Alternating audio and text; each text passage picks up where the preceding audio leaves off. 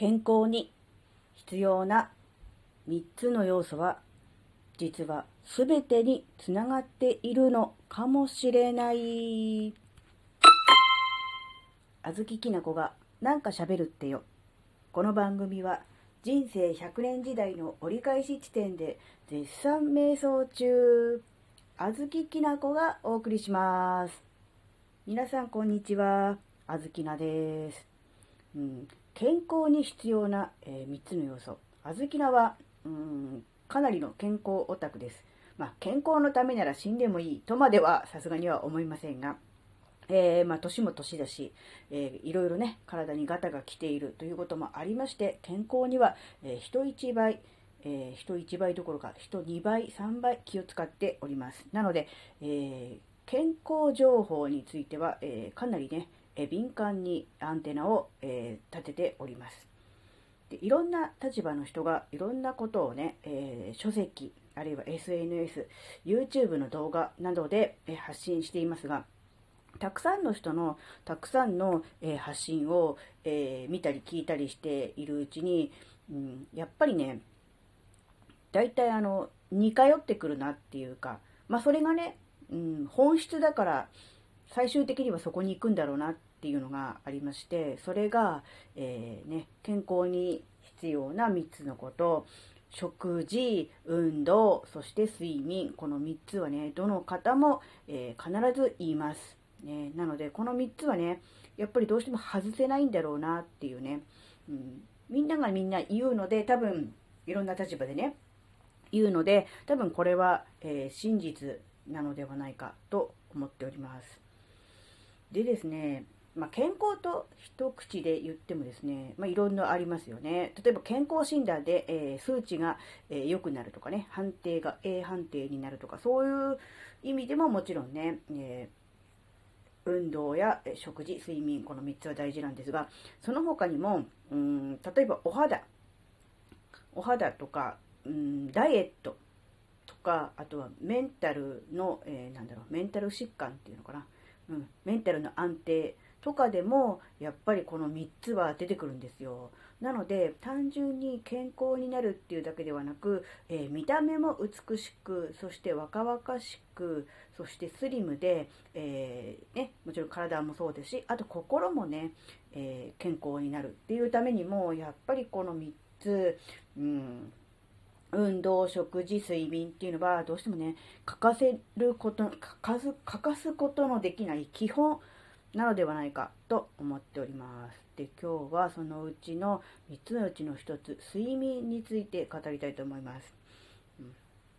あずきなは前にもお話ししたかもしれませんが、もう睡眠時間を削るということは絶対にしないと、絶対にやらないと、え心に誓っております。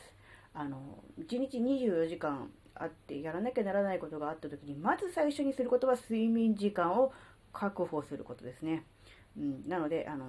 睡眠時間を削って何かをするとか、睡眠時間を犠牲にしてということはもう絶対に、絶対にないです。で、睡眠時間を確保した上で、残りの時間でできることをやるというのがね、あずきなの、えー、ワークライフバランス。ちょっと違うか、ワーク、ん？ワークライフバランスとはちょっと違うのかもしれないけど、まず基本はそういう考えの人です。なので、睡眠についてはちょっとね、一過言あるというか、自分なりに、えー、かなりね、工夫をしたり、いろいろ考えていることがあります。で、えー、結論から言うとですね、どうしても皆さん、えー、起きる時間を決める。例えば会社に行く、あるいは学校に行く、あるいはね、仕事や、え学校に行く人の、え準備をするために、ね、主婦の方とか、ね、その時間に合わせて起きるっていうことで、朝起きる時間はだいたい決まっているっていう方が多いと思うんですよ。ね。ですが、寝る時間どうですかね？寝る時間ってバラバラじゃないですか？その日のうちのやらなきゃならないことを全部やって、ね、寝れるような状態になってから寝るっていうこと多くないですか？うん、あるいは、見たいテレビがあるから、今日は、あるいはこの何曜日は、えー、何時までは起きていて、テレビを見て、その後、うん、お風呂に入って寝るとか、そういう感じの生活をしているんじゃないですかね。要するに、朝起きる時間は大抵決まっているけれども、うん、寝る時間はバラバラだ。っていうことないですか？あとちょっと多いと思うのが、えウィークでね、月曜から金曜までは、えー、朝起きる時間決まってるけども、うん、土日は結構遅くまで寝ているとか、金曜の夜は明日休みだからちょっと夜更かししちゃうとか、そういう風にして、時々睡眠、睡眠時間は今一緒でも、寝る時間、あるいは起きる時間が、えー、バラバラになっていませんか？実はこれがあんまり良くないんじゃないかなって思ってまして、まあ、寝だめっていう言葉がありまして、うん、なんだか週末にその分ね、えウィークデーに取れなかった睡眠をまとめて取るっていう考えもあると思うんですけど、実はこれをやってしまうと、睡眠のリズムが崩れてしまって、えー、日本国内に生活しているにもかかわらず、えー、ちょっとした時差ボケのような感じになるのではないかというのがね、ちょっと体感としてありますんで、あずきなは、えー、土曜であろうが日曜であろうが、えお正月であろうが大晦日であろうが、え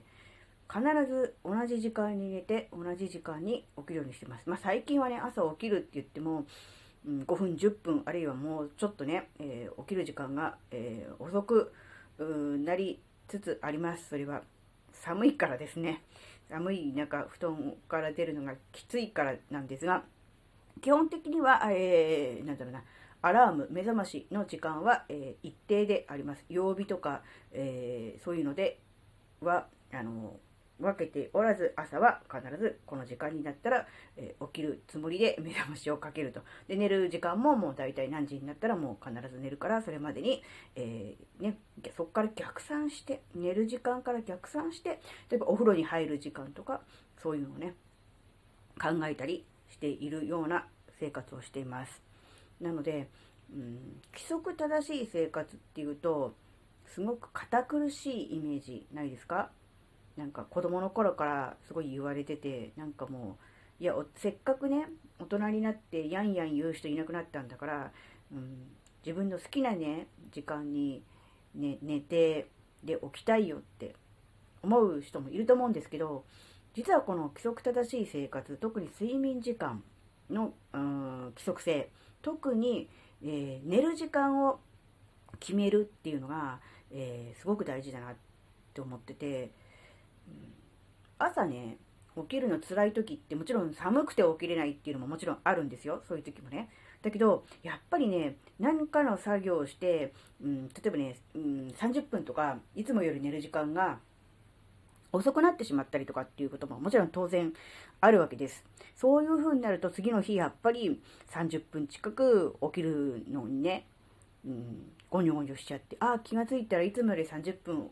遅れてたとかいうことがね、あるんですよ。目覚ましは、え定時にもちろんなるんです。で、もちろん、なったの分かったので、止めるんです。ただその後で起きればいいんですけど、なんかこう、眠いというか、こう、もにょもにょしたくて、まあちょっとぐらいいいかって思ってると気がつくと30分経っていて、あ、昨日寝る時間がね、30分遅れたから、その分を、なんだろう、帳尻合わせをしてるのかのように30分またちょっと寝ちゃったよみたいなことがあるのでやっぱりねそういう経験をするとなんだろうな睡眠の時間を削って30分遅く寝たからその分同じ時間に起きると30分削ってことになりますよね。だからそういうことをするんじゃなくて、なんかね、体の方から勝手に、なんだろうな、しっかりその、いつもの睡眠時間を確保しようとね、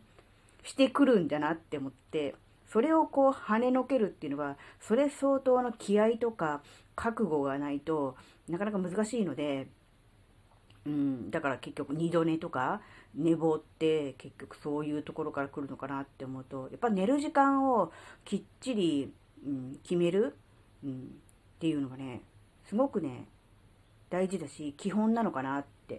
そんな風に思っております。なので、あの、なんだろうな、なんとかっていう寝具を買いなさいとか、えー、どこどこのアロマを炊きなさいとか、そういう話ではなく、まあ、うん、お金1円もかからないけど、でももしかすると、一番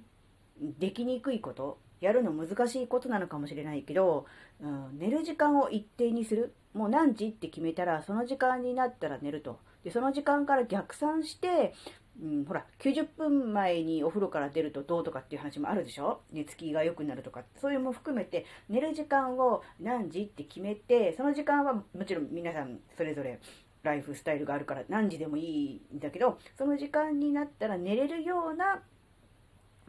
なんだろう、生活、環境、習慣を作っていくっていうのがいいのかなって思ったので、ちょっと今回そういう話をしてみました。ねうん。これをね、やるだけでも、だいぶね、うん、違ってくる。で、寝る時間が決まってるので、結局、そこから逆算すると、やらなきゃいけないことって決まってるので、そうするとね、なんだろうな、無駄なこととかダラダラ過ごしてたっていうのをやめて、もうこの時間だからこれやらないともう、あの、決めた時間に寝れないよねとかってなるので、結局ね、あの、無駄に、あの、ダラダラ起きているとか、ずっとテレビ見てるとか、そういうのがね、なくなると思います。なので、ぜひ皆さんもやってみてください。はい。今日のところはここまでです。ここまでお聴きくださりありがとうございました。それではまた次回お会いしましょう。バイバーイ。